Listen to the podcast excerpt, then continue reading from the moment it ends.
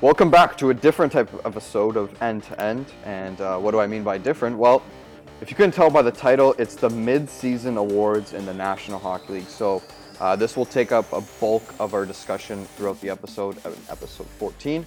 And it's actually the first Friday recording of End to End ever, so that's pretty new territory for us. Flags is not here. TV and Joel will, will be uh, keeping you covered in episode 14. Uh, we're still on board for the ride, and the boys have some news to share in the National Hockey League that is breaking news. Uh, Joe, what is it? We got tons of news this week, man. There was lots of injury news, and of course, uh, for this season, man, tons of coach firings, and another one that happened the other day. Gerard Gallant got canned in Vegas, and then immediately Vegas turned around and hired Pete DeBoer right after, and hopefully they sent Gerard Gallant a taxi. Yeah, you know. To go to the airport to go home, because we all know that Florida didn't do that when he got fired from there. Nope. Maybe an Uber Uber comfort, maybe for Gerard Gallant. So it's such a surprising firing. Vegas is literally right in the hunt for top of the Pacific. Mm-hmm. Not even a playoff spot. They're right around second, first, third of the Pacific. So this entire firing is just very surprising to me. Yeah, uh, they were on a four-game losing streak, I believe, during that uh, firing of Gerard Gallant. But I don't think that'd be enough for a guy who got you to the Stanley Cup Finals in the first year of your franchise's history. That's kind of weird. And then obviously a meltdown, uh, I guess you can call it, last year in Game Seven versus the Sharks. Uh, if they pro- if they got past the Sharks, they're going against the St. Louis Blues, and that's that would be a grudge match to see between Vegas and St. Louis. But he could have went to back-to-back Stanley Cup Finals as a head coach in the National Hockey League, and he's actually a really good head coach. He was good with Florida, but obviously expectation was in Florida when he got fired to make the playoffs, and he didn't. So, uh, kind of feel really bad for Gerard Gallant. And what I'm what I'm hearing over Twitter and over like news things is that it was really awkward in Pete DeBoer's first day as head coach for the Vegas Golden Knights. Did you hear that? No, I didn't actually. What what do you what do they mean by awkward? Like because everyone in Vegas like hated Pete DeBoer because what he did by throwing up lineups, what he said on the bench, what he said in interviews. Uh, there was actually like, I think Ryan Reaves told a reporter he didn't know what to do when Peter DeBoer walked in the room because he was so shocked that his team and his organization would hire Pete DeBoer as the head coach.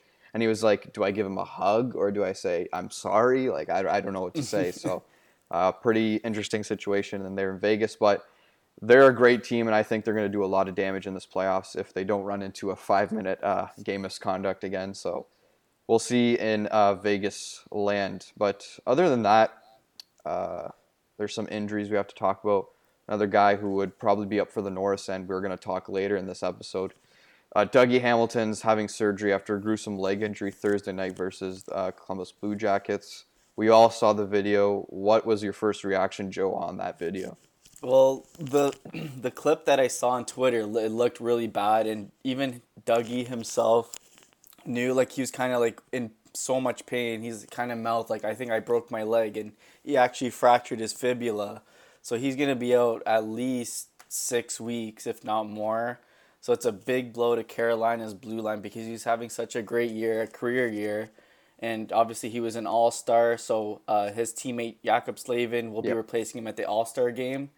But obviously, that doesn't really matter to Carolina. They care about losing their number one defenseman. Dougie's been great all year. Um, yeah, just a big loss, and it was a pretty gruesome looking injury. Yeah, like I don't want to explain it, but like it got stuck right behind his thigh, and it was yeah, that's yeah. It's not an injury you want to go through, and it's not an injury for the Carolina Hurricanes at this point in time to go through. So, uh, yeah, talking about the All Star news, I guess we can get into that, like who's replacing who. And over the week, there's been a couple of replacements. So Letang was actually named Metropolitan All Star captain and replaced for Ovechkin, who will serve a one game suspension after the All Star break. Um, oh, yeah, so no, okay. Uh, um, Vasilevskiy named replacement for Tuukka Rask on Team Atlantic. Uh, Rask has a concussion. Uh, I don't. I don't believe. Where, where did it come from? Uh, he got elbowed by I don't know his name, but oh, it was yeah. from on the Columbus game. So yeah. Columbus takes out two big guys over mm-hmm. here the last two days, man. What's Tort saying to his players over there? Yeah, I don't know. It's uh, it's on the league's part to do, but again, like you can't really do much uh, besides like it should have been a penalty for sure on that guy whoever did it to Tuukka Rask, but yeah, tough injuries for the All Star game. And David Rittich will replace Kuemper, who's been on the shelf for like a month and a half now. So he's Mhm. going on Team Pacific. He really deserves it. his numbers show it. So uh, uh, good for David Rittich. So those are the All Star replacements. There's another thing that we have to talk about, and it's the biggest discussion in the whole week of hockey. Uh, I watched a few. I didn't watch the hits in this game, but there's no surprise. Zach Kassian and Matthew Tkachuk do not like each other, and their beef got to a high extreme this Saturday night when they played each other at Scotiabank Saddledome. I was not watching the whole game. I did not see the hits. Uh, how about you, Joe? Did you see any of the? I didn't see them live. I did see like all of them. Like I saw replays after the game. yeah, and I saw live, I saw him the fight that happened after. So Tkachuk was basically targeting Kassian the whole night with these kind of they're mm-hmm. not dirty hits, but they're they're they're predatory. Like he's like hunting him down.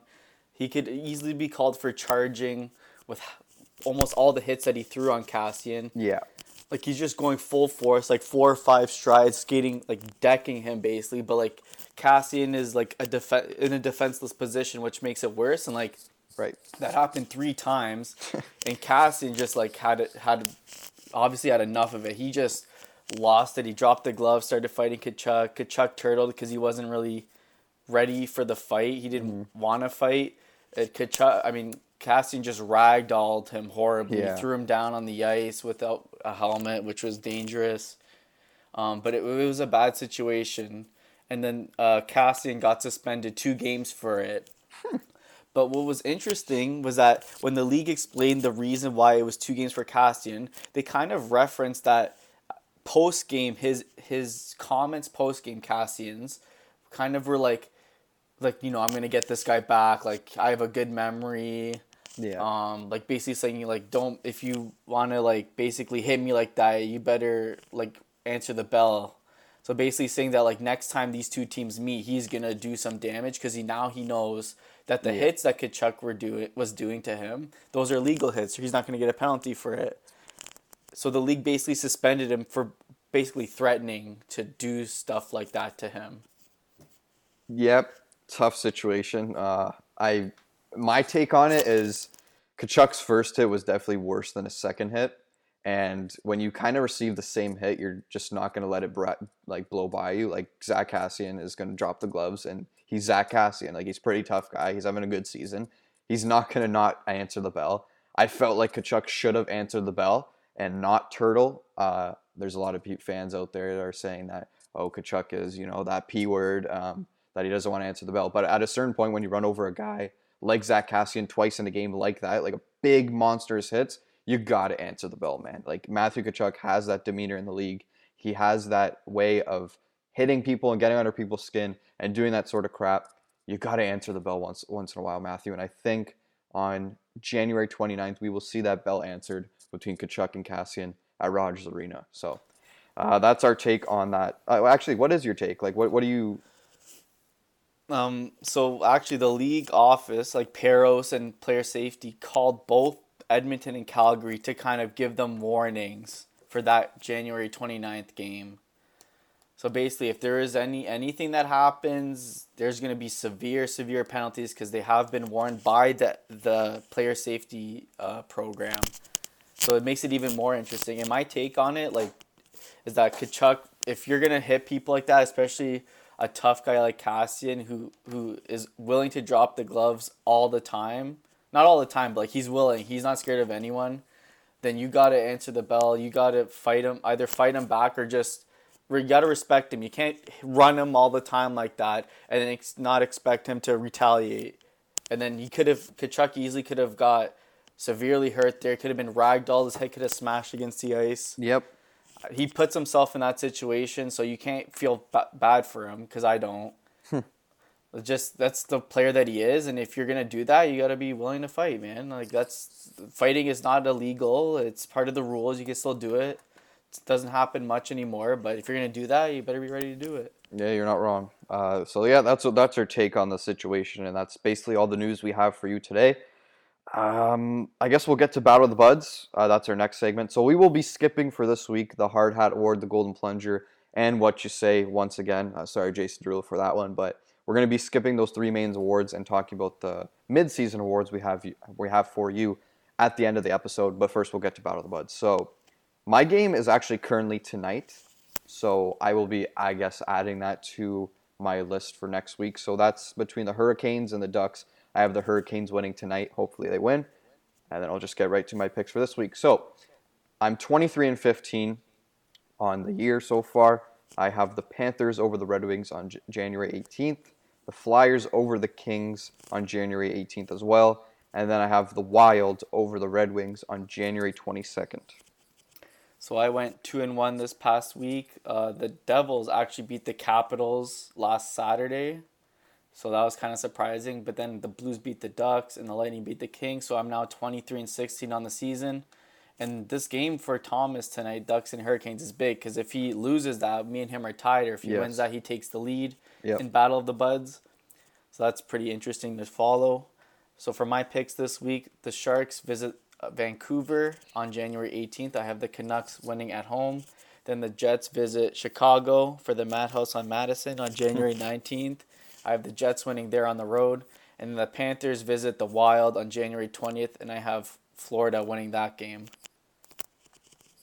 All right, pretty simple, pretty simple stuff. Uh, we'll get right into the mid-season awards. So what we're going to be doing this, uh, I don't know, it's only one-time segment, anyways. But the All-Star games next week, and we're more than halfway through the season, just a bit over halfway through the season, and we felt like, hey, it's a perfect time to name uh, some of the people that we think are going to win awards in June. So why don't we start off with the, uh, not the biggest award, well, the point leader award in the National Hockey League, the Art Ross awarded to the most points in the National Hockey League. Who do you have winning that one, Joe? Connor McDavid, no question. Uh, I know him and Draisaitl have been basically kind of one and two in points all year. Draisaitl was ahead of him at one point, but now McDavid's ahead of him. But like lately, it seems like McDavid will get three points, Draisaitl gets two points, or you know they get the same number of points. So I think I honestly think both of them will finish one two in scoring, because they're they're pretty. I wouldn't say they're pretty far ahead, but they're like probably five to ten ish points ahead of like third, fourth, fifth. Yep. So I'm gonna have McDavid taking home the Art Ross. I don't know how many points he's gonna finish with. I would say maybe 120, honestly. Yeah, especially the skill set he has, it's not that difficult to do what he can do. Um, I also have Connor McDavid, same reasons as Joe. Uh, basically, this guy is the most dominant player in the league. He's the most fastest player. He's the most skilled player in the league. So why not have him winning the Art Ross? He already has a big lead, as Joe said right now. So I think uh, Connor McDavid will ultimately take that award in uh, June. Uh, we'll move on to the Hart Trophy Award. That's the MVP voted by the media and the in the league so far. Not the not the players in the leagues, but like the Ted Lindsay. But the Hart Memorial Trophy. Who do you have for that one? I'm gonna choose Nathan MacKinnon for this one because he he's up there with like McDavid in terms of leading the league in points. He's got over 65, I think, so far this year. And his two line mates, Landeskog and Rantanen, both went down with over month long injuries. And he carried that Avalanche team when they had those injuries. Like he was putting up like 20 points in 10 games. Like Yeah. he was unreal during that stretch. And now he's he's slowed down a little bip, even with Landeskog and back. But like if he didn't perform as good as he did during that like month stretch, the Avalanche season could have honestly been lost. And he'll still probably finish with like right around 100 points. So I'm going to give the Hart to Nathan MacKinnon.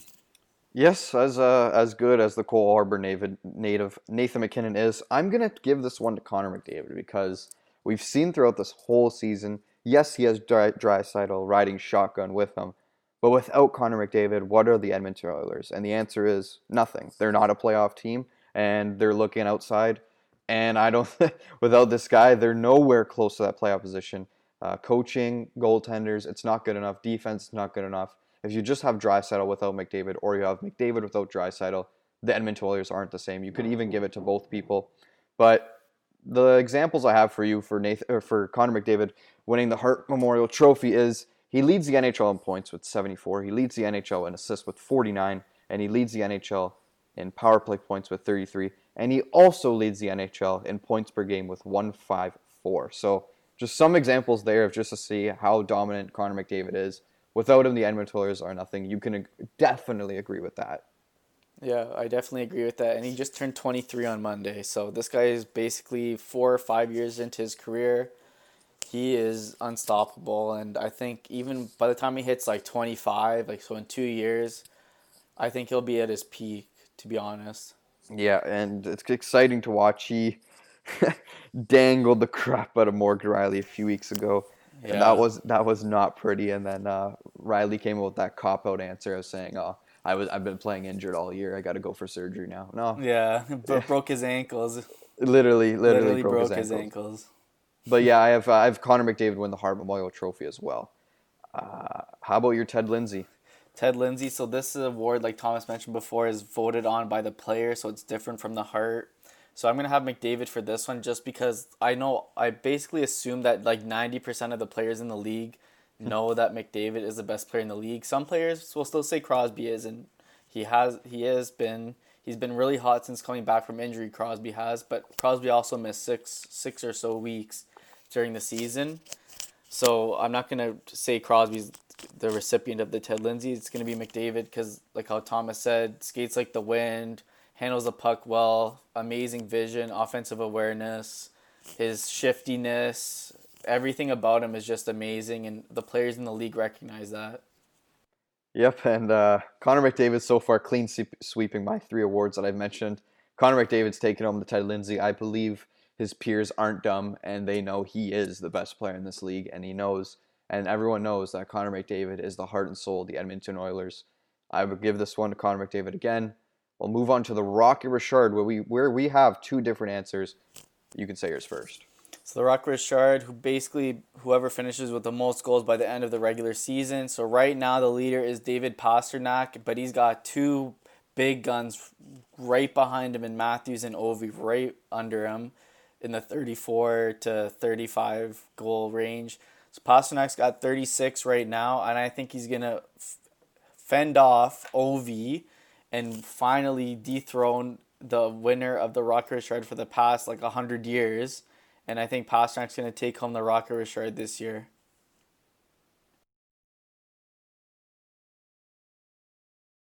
Okay, so I am going to disagree with you on that one, as mentioned before. I'm going to say your boy Ovi is going to pull through and absolutely go on a heater till the end of the season to win the Rocket Richard. His track record is unstoppably like amazing after the All-Star break. He absolutely goes on heaters. Like I believe one year, I think it was the lockout year, he scored like 38 goals in like 48 games. It's just incredible. Uh, I think this guy is going to go on a complete heater to the end of the year. He has 31. He's five behind David Pastrnak, uh, who's at 36. But he scored five goals so far this week. His recency bias is high right now. I think Ovechkin's going to go on a tear, and he does not want anyone in the league to dethrone him of that award he's been blessed with so many years. So I'm going to say Ovi just based on his track record and the the way he sets up on the power play. No one stops that shot. So say Alex Ovechkin for that one. I honestly hope I'm wrong in this one because I just acquired him in fantasy. So I Yeah, do know. hope he honestly scores like 20 plus goals in the next like 40 games or however many games left. Hopefully he just hits 50 and wins it again because he is probably my favorite player in the league overall. Yeah, I, I have David Pastrnak on my team, and I really hope he does win it. But I feel like Ovi just has that like that next step to his game, and he'll just fire in goals like unbelievably. Yeah, he has five, like I just yeah. mentioned last week. So Crazy. hopefully, hopefully. Yeah. Right. Let's go to uh, the top defenseman in the NHL, the James Norris Memorial Trophy. So we'll start with you, Thomas, this time. Who do you have winning this one?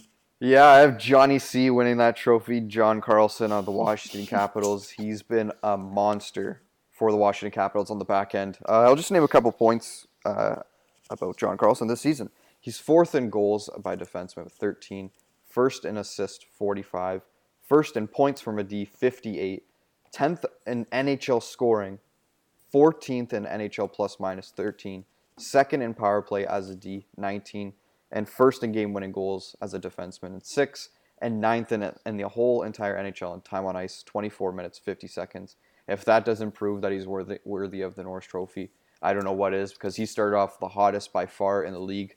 Mind you, like players in the league, mind you, defensemen in the league, he started off the hottest. Uh, I think he's going to win the Norris Trophy, and I hope he really does. Yeah, who do you know who leads the NHL in goals for defensemen? Um, let me check that out quickly. Hold on. It might like I was thinking about it, like cause he is at thirteen. I I know Josi's around fourteen. No, I think it's uh it's Zach Werenski with 15. Really? Yeah, 28 points in 41 games for Werenski, but he scored a hat trick, I believe, like a week ago. Yeah. he's yeah, he's now at 15. So Fifteen goals, man. but John Carlson's like amazing, and I, I I think I know who you have as well. Yeah, I uh, I of course have Johnny C as well, man. John Norris, as Ov called him uh, Yeah. a, a couple months ago. Yeah, like Thomas already listed all of his stats. The guy's been unreal all year, and ever since he they won the cup, he was a free agent that summer, and they signed him to an eight-year, eight million dollar extension. And it, those this is the third year of that extension. And every year he's gone better. Which Yeah. like you would think that you know after signing a big contract they kind of stabilize and then drop off, but Carlson's gone better over the course so far of his contract. He turns thirty, I think, this month. No, he's actually just 30. Well, he's just thirty. Okay. Yeah. So yeah, John Carlson's thirty, so he's obviously in his prime. So he's been great for the Capitals his whole career, but especially the last three years, and obviously on their Cup run, he's been great, and he deserves to get recognized as the best defenseman in the league this season. Yeah, he uh, just turned 30 on January 10th, so not too long ago. But again, Joe mentioned it. The cr- the contract right now is looking phenomenal for that team. I was really hoping uh, John Carlson could go to free agency, and you know the Leafs need help on defense. I really hope they would signed him, but they signed John Tavares instead. I'm not mad about that, but I'm just saying that John Carlson's a uh, an amazing defenseman in this league, and he's he's just got better and better at time. So uh, I'd love to see him pick up that Norris Trophy at the end of the year. But we'll go to the next award, which is award to the goaltender, the Vezina Trophy. So this one was a hard one for me. There hasn't the thing with the NHL these days is that there's lots of goalies that split start. So they have backups that are reliable to split starts like a goalie. So say like Carey Price, this is a bad example, but like say if he had a good backup, which he doesn't, he would play probably around 50-ish games, 45 to 50. So about just over half the season and then the backup would play like 30 plus. So that's kind of like where a lot of NHL teams are at right now. And as you can see with the Dallas Stars, Ben Bishop and Anton Khudobin have this system in place, and Dallas has been really thriving with this system because they don't score many goals. So I'm gonna give the Vezina to Ben Bishop because he's been great all year long. He hasn't really had like a bad period. It was mostly when Dallas was terrible at the beginning to start, but I don't entirely blame that on him mm-hmm. because they righted the ship. They're doing good now. He's winning close games. He's keeping them in games. So again, this one was hard because he hasn't played that many games, but his Yeah. stats are, are really good. And I think he deserves to win the Vezina because he was in the conversation last year as well with limited games played. Yeah, exactly. Like the same scenario once again for Ben Bishop, but uh, I'm gonna give this to his counterpart in the Central Division, Connor Hellebuyck. Yeah, it's a name that you're like going like what? Like why would you pick Connor Hellebuyck? There's many better goaltenders in the league. Well, just name a couple stats off for you in his uh, his run this year he's been on. Uh, so Connor Hellebuyck is fourth in wins in the entire NHL. He's first in saves, 1,115. Fourth in save percentage among starting goalies, 0.923. Seventh in goals against average among starters, 2.57. And first in the whole NHL in shutouts with four. So we talked about this before uh, we started the season, even. The Winnipeg Jets defense is atrocious. They have really no big names out there besides Josh Morrissey and upcoming defenseman Neal Pionk, who's been phenomenal this year. Tons of credit to those two, but we never really thought that this NHL defense core would be good, and they're not really that good. Connor Hellebuyck is saving the Winnipeg Jets right now. Like, just look at his numbers, just look at his play. He's been phenomenal all year. Um, he's currently fourth in the NHL with wins with 21. He's played a lot of games. Laurent Brossoit hasn't given him enough enough relief in this uh, in this season, and Connor Hellebuyck's been stepping up to the plate. He is dominant in the NHL this year, and I feel like you know there's other guys out there like Vasilevskiy's just been hot, Binnington, Frederik Andersen, David Rittich, Fleury, uh, guys like that. But like Connor Hellebuyck does not get get enough credit because his defense core in front of him isn't that good as uh, those other teams I just mentioned. So that's the only reason why I'll give it to Hellebuyck. Like at the end of the year, I don't think he will win it because I feel like other people will just go with the bigger name. But Connor Hellebuyck should definitely win it and should definitely be in the conversation for the Vezina Trophy. Yep. Very valid points indeed, man. All right, let's look at the Rookie of the Year award, the Calder Trophy. So this goes to the obviously the best rookie season uh, during the NHL season. There's some great candidates this year, especially on the blue line. So Thomas, who do you got? Yeah, I got number eight of the Colorado Avalanche. You probably are thinking this in your head, uh, who you're listening. It's it's Cale Makar. Uh, Cale Makar has been a, an absolute beast. Is he 20 or 21?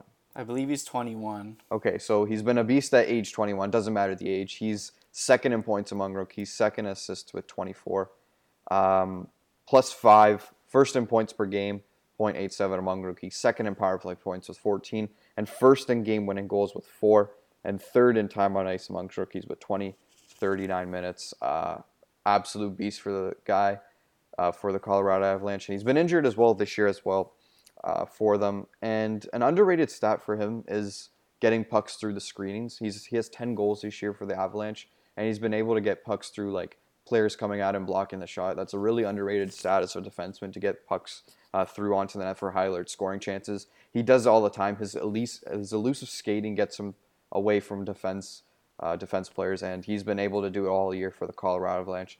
I've been hearing this guy a lot through trades uh, in our fantasy team. My brother has him, so I mean he's been dealing with a lot of trades coming in for him. Uh, but I would never trade this guy, and I would never trade him as a Colorado Avalanche GM. Joe Sakic, I'm talking to you. Cale Makar is a future Norris Trophy to winning defenseman, and he's going to be the Calder this year for sure. Yeah, no questions. No, no disagreeing with you there. Cale Makar for me is obviously the Calder recipient this year. Thomas already listed all of his stats, but even then, you have to think about in this perspective. The Colorado Avalanche trusted him so much for showing so little in the playoffs last spring that they traded away Tyson Barrie, who was their number one defenseman for most for basically Yeah. Barrie's whole career there. Probably one or two defensemen. He's Barrie's their leading offensive defenseman. He leads the Avalanche in points from a defenseman all time. So he's basically one of their best defensemen they've ever had. So they were comfortable enough with giving mm-hmm. Makar the reins already, basically in his rookie year, so they could trade away Barrie, save some cap space. But then they got Nazem Kadri to kind of solidify some center depth that they were really lacking last year, which Kadri has helped solidified. So from that perspective, them giving so much trust to Makar, 21 year old defenseman, entering his official rookie year, and him performing like this is even more remarkable because like it basically shows he has nerves of steel. He can Yeah. be relied upon already. He plays already a ton of minutes. He skates really well. His skating like his skating ability is so so smooth for a defenseman, which I love seeing. And like Thomas said, like he a lot of his goals come from screens or just shots from the point that kind of come from nowhere. Like they're not like you know one timers or they're just kind of like shots from the point. They'll they'll sneak in. Yeah. But then he he's capable of scoring some highlight reel goals or plays as well. Of course, he's a special player, and like Thomas said, uh, they'll never. I don't think they'll ever trade Makar unless, of course, he re- decides to leave for some reason. Yeah. But yeah, I think he likes it in Colorado. There, he's obviously gonna win Rookie of the Year. But I want to shout out some oth- another candidate for the Calder. Quinn Hughes has been really good for Vancouver as well this year. He's basically like their number one kind of defenseman as well. I know they have that pairing with Edler and Tanev. That's kind of their shutdown pair. So Hughes, I think he has over 30 points as well, like Makar. Of course, he's a defenseman. He's a little bit smaller than Makar, more mobile, more offensive in terms of gen- going up the ice. But he's been really good as well for Vancouver, and it looks like a steal at seventh overall in the 2018 draft. Yeah, Vancouver is still waiting for Olli Juolevi to develop, but they got Quinn Hughes Oh now. So yeah, I know it's been it's been quite a while for them to develop Olli, Olli Juolevi from the London Knights uh, organization, but Cale Makar has been filling that void, and they also drafted Bowen Byram as well. We all can't forget about that. So he's on the come yeah. up as well. Uh, so that pairing could be disgusting in the future. They have. Samuel Girard as well. Yeah, Like, they their young decor is amazing. Don't they have Timmins as well? yes, Connor Timmins. Yep. So that could be a top four under the age of 24. Yeah, and that's that's incredible for Joe Sakic just to think, just having the nerve to trade Tyson Barrie. Imagine if Tyson Barrie was having a Norris Trophy type of season on a team where he should be having a Norris tra- Trophy type of season. Um, Joe Sakic gets a lot of credit in this. I, I think um, Cale Makar has been good, put in a good situation, and I believe he played the World Juniors with your cousin, and Cale Makar was not the best defenseman for Team Canada in that tournament. So, I, know. mean, most mo- most players don't have a great World Juniors, but he's been able to step up in the NHL, and he has 34 points in 39 games. So, congrats to Cale Makar, and hopefully he wins the uh, Calder. yeah. Uh, we'll move on to the next award, and this is the award that is called the Selke Trophy Award. It's, it's basically should be renamed Bergeron after he retires, because who the hell is Selke? Like, Yeah, I don't know. We've been Who's saying James that- Norris? I don't Yeah. know who that is. like we've been saying this for years, and I think that the NHL really, really, really needs to like rename a couple awards because I know these guys were big in the hockey world a few years ago, and they've developed this sort of status for the league. But Patrice Bergeron's uh, name has to be this trophy after the year. Uh, I'm gonna I'm gonna let you go first because I know this is your guy, and you have him in fantasy right now. Who is the Selke Trophy winner at the end of the year? The Selke Trophy, which, like you said, should be renamed the Bergeron, should be given right back to Bergeron this year. He's got 40 points in 40 games, 20 goals, 20 assists. Of course, he's always going to miss some time with injury, but even as Yep. he's getting up there in age, man, he continues to put up great numbers, especially with his line mates. He continues to score goals. He wins a ton of face-offs. He's always plays the penalty kill Yeah. like his entire career. Like he doesn't slow down. Like he has like his routine. Yep. The way he plays is not really like flashy. No. He does all the right things all the time. Every time I watch him, like he rarely makes mistakes on the ice, unless like you know you have another Selke candidate that would come and kind of take the puck away from him, steal the puck from him. But he's he's not really much of a puck thief, but he takes care of the puck, so he doesn't turn it over that much. Yeah. makes the smart pass, then changes. If he knows he's tired, he'll dump it in. He won't try to force anything. He's a very smart player, and he's still contributing at a high level for defensively and offensively, Yep. given his age. So I'm gonna give it to Patrice Bergeron.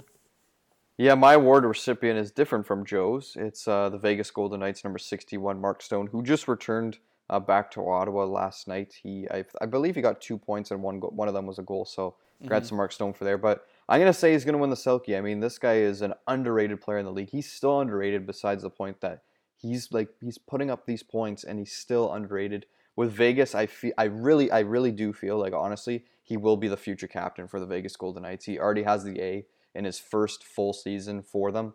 Uh, but just to name a couple stats quickly for Mark Stone and how he should win the Selke, he has the most takeaways in the entire NHL this year with 64, and he has 34 block shots to go with that. He's a plus six. His minus rating isn't amazing, but still he's a positive in that category. Uh, over those four game stretches where they were losing and losing and losing, uh, Mark Stone really stepped up for the Vegas Golden Knights. I feel like he should really win the Selke Award. He was up for it last year, and I, I thought me and Flager agreed on last year that he, we uh, we thought he was going to win, but Ryan O'Reilly, I believe, took away took that uh, trophy home last year. So Mark Stone should definitely get it. He's a winger. He'd be the first winger to get it since Jere Lehtinen of the Dallas Stars. So hopefully he can get it in June, and I really do uh, I think he will. So Mark Stone is my Selke Award winner.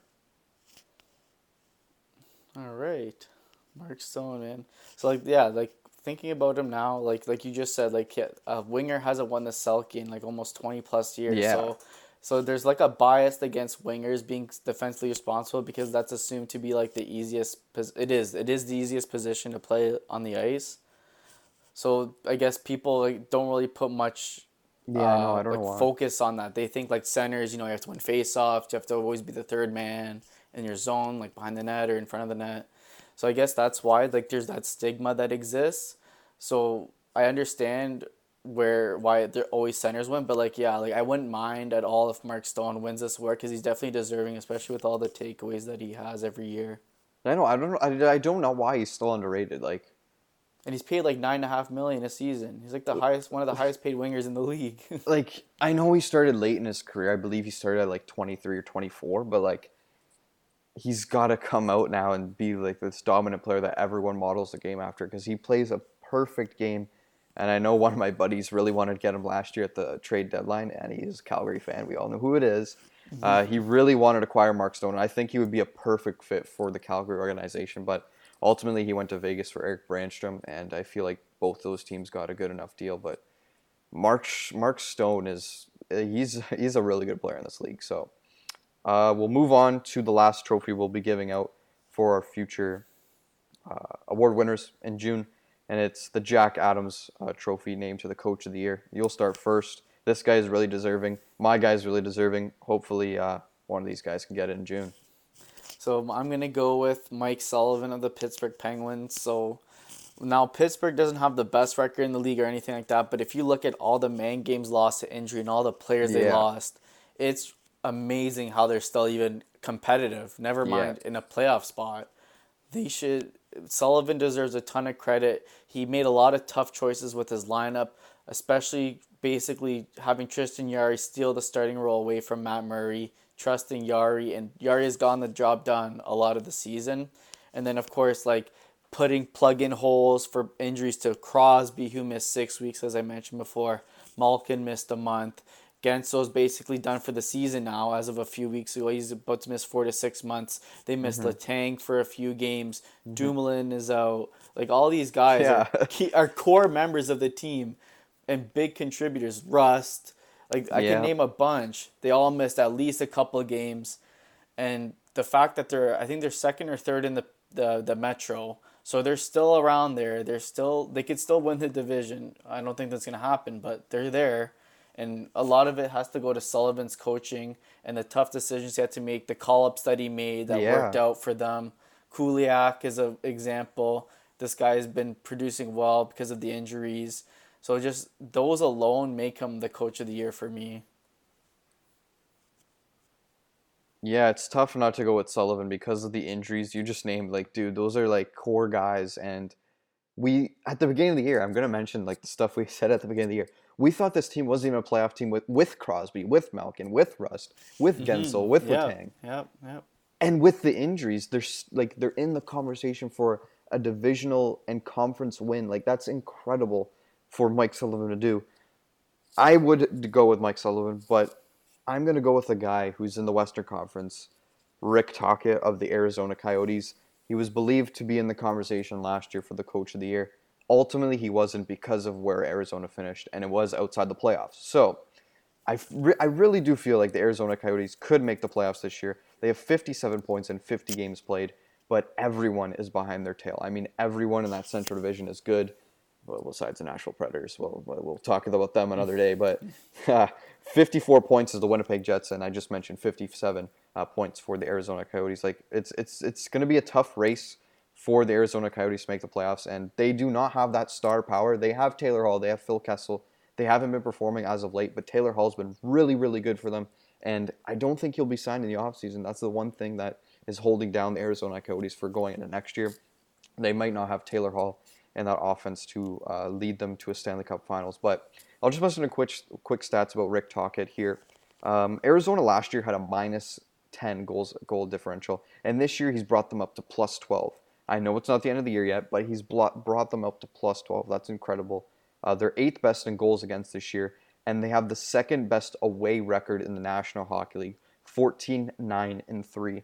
What Rick Tocchet has been able to do with this lineup he's had, he doesn't have that number one center. They have Christian Dvorak playing there right now. I don't think he's the number one center there, and I don't think he's the answer there. They have Derek Stepan as the second line center. What he's been able to do with the rookies in his lineup and the smaller type of guys uh, in the National Hockey League, he's been really able to put lines together.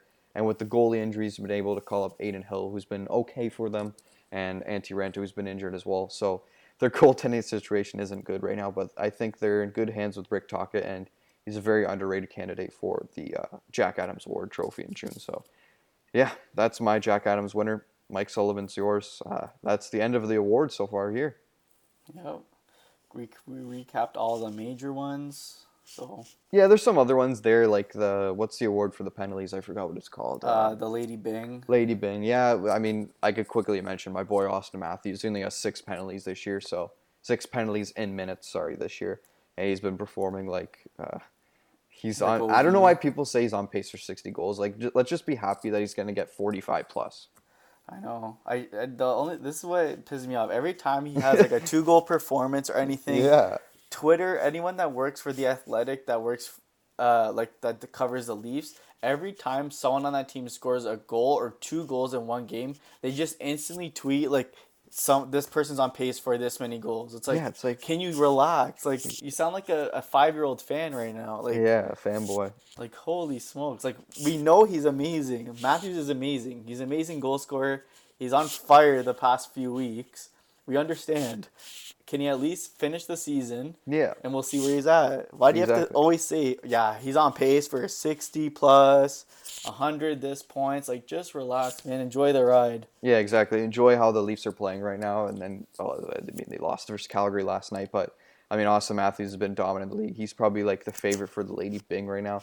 I'm going to quickly go on penalty minutes in the league. Yeah, I, I don't really know. I don't really know either. That's why. So I'm just gonna like scroll through because like the most of the guys I'm seeing have zero, and they're not really known players in the NHL. But like they played like five games. yeah, so I'm just gonna quickly go through it. I don't see a lot here.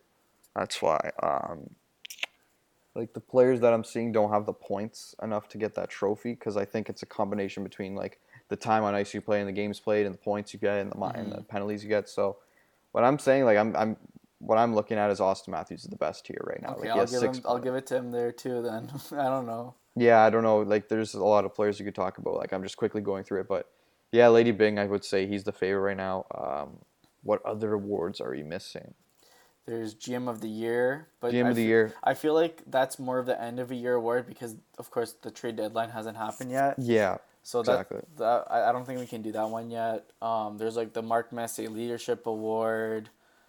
Um, there's like that community, the Willie O'Ree Award. There's Yeah, a bunch there's of a like, lot. there's a lot of awards that kind of are based on like teams and what they do internally. So Yeah. it's not really stuff that fans can see right now unless you follow that team. yeah, exactly. So Well, even the Selke's hard to follow. I mean, there's no like stats out there. Oh, takeaways. Like, Yeah. I, I had to really dig for those stats, and like Bergeron is obviously a name that's been coming up in the conversation for years. So, I mean, that's not a stupid pick as well. But yeah, we that's that's the awards uh, midway through the season. Uh, the All Star break is next week. I don't know if we're going to be able to record on the Friday or the Saturday, but there's going to be nothing going on besides the All Star game. So I mean, there won't be a lot to talk about. But I know you have a hot take, and you wrote it down before we started recording. What is that hot take? Yeah, so to this week's hot take, my spicy meatball, if you want to call it, it's not that bad because again, it's this episode's a little bit different compared Yeah. to what we normally do, but it is kind of a hot take, I would say. So with all the coaches that have been fired, and there's been a lot this this year, especially in the Pacific Division.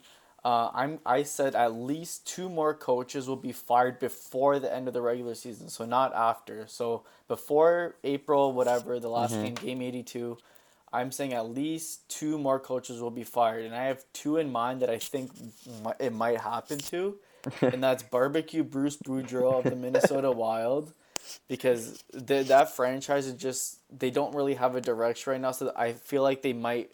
I don't know if they'll fire him at the end of the season, but I they might fire him within to kind of see what they have with internally, but I'm not sure yet. But they kind of needed direction. Mm-hmm. Bruce Boudreau is a coach that would want to coach, I guess, a contender now or at least a more experienced team. Yeah. And then another one I have is Jeff Blashill of the Red Wings because they're just god awful. Yes. And they we just checked just before we started recording. They have the worst goal differential in the entire league by 40 plus goals. They have a minus 81 goal differential. Like how bad do you have to be to have a team like that? pretty, I- pretty, pretty bad. yeah, so I'm not blaming Blashill entirely, but like he's been there for years. They haven't really done anything. They haven't developed. Larkin's kind of taken a step back. I feel. Yeah. And a, and a lot of their younger guys haven't really taken like that next step. Like Filip Zadina, who apparently was gonna fill the net with goals when he got to the league. I think he has like four or six, something like that. But like he hasn't really done a good job, I would say, in developing prospects that they have. Yeah, so just to put it in perspective, last year's worst goals against or differential was minus 61. So Hardy. the Detroit Red Wings are uh, a pretty bad team this year. Like they're just not going to get done. Andreas Athanasiou is going to win the Masters this year because Minus his 100. differential is terrible. So yeah, so the, the Detroit Red Wings is minus 81. The last year's um, last place in differential is minus 60. So 20 goal difference for the Detroit Red Wings. Like I don't know how you can like you're gonna obviously trade pieces at the deadline, just like oh, are you gonna say Mike Green is a good defenseman? Like, are you gonna like entice people? Hey, like, like he has a good plus minus. He has a good amount of points. I don't know. Um, those are one of the things that the Leafs are looking at. They're looking at defense and looking at, at a backup goalie. And Jonathan Bernier, Mike Green's names seem to be popping up for the Leafs, but we'll see what they do. Mm-hmm. But yeah, the Detroit Red Wings are uh, terrible this year, and it's it sucks because like I mean that streak that they had like 25 years straight in the playoffs, like it's just it, that's like in the back of your mind now that you just think at Detroit now is you're gonna they're gonna come into your barn and lose. So yeah, basically. Yeah, like you're gonna like you're gonna score no matter what. You're gonna score goals and you're gonna win the game. But unless you're Montreal. Yes, they they're zero and three. Yeah, zero and three. They have they I think Detroit is take like their wins. So Detroit has twelve wins. So oh, a quarter of them have come against Montreal. That is not good. Yeah. That's hardy. I don't even know what to say. That's, that's we, flat out embarrassing.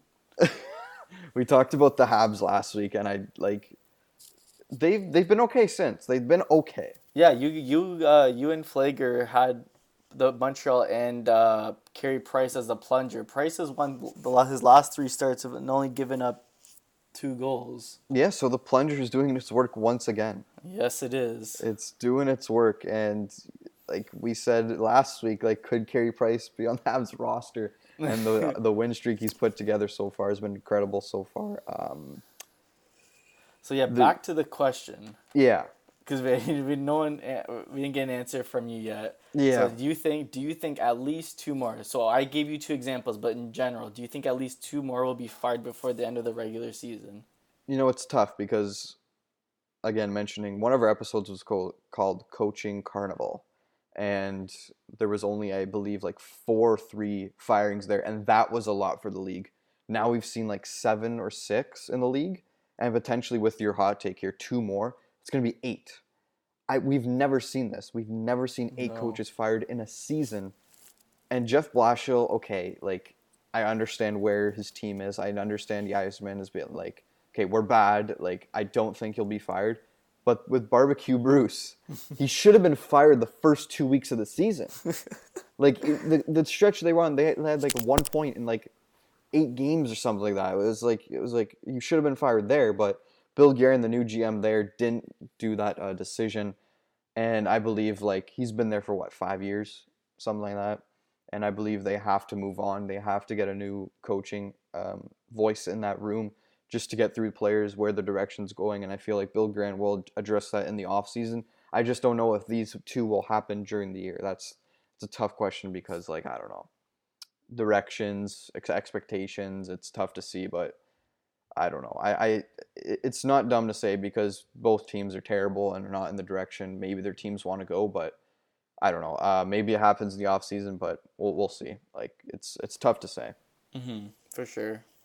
I, I would say no, just based on the track record, but we've seen again this season. We've seen a coaching carnival, so literally carnival. Literally. Um, that pretty much wraps up episode 14 of End to End. Any last words from you, Joe? Uh, so I had a couple articles that came out last week. It was ranking the seven Canadian teams so far through the halfway point of the season that's kind of honestly changed within the last two weeks. But I'm not, I'm not going to put up another article, but like you can see kind of my reasoning there. Yep. And me and uh, Jake, one of yes. our members of our NHL team, also did a buy low and sell high article for those fantasy owners that are struggling or they kind of want to they want to sell high on players to get more value for them. So yep. check that out as well. All right, that's it from you. Yep. All right, you know what I go end with. I end with the point leaders, goal leaders, and the win leaders. So the point leader heading into the All Star break is 74 points. Connor McDavid, we mentioned him winning absolutely like probably every trophy in the award ceremony in June. The goal scoring leader is 36 with uh, David Pastrnak has that number. And the win leader is my goalie in fantasy, Andrei Vasilevskiy, who is a lone leader with 23 wins in the NHL. So that pretty much wraps up episode 14 of N10. I don't know, I do not know when we'll be back, but we should be back next Saturday. Join us.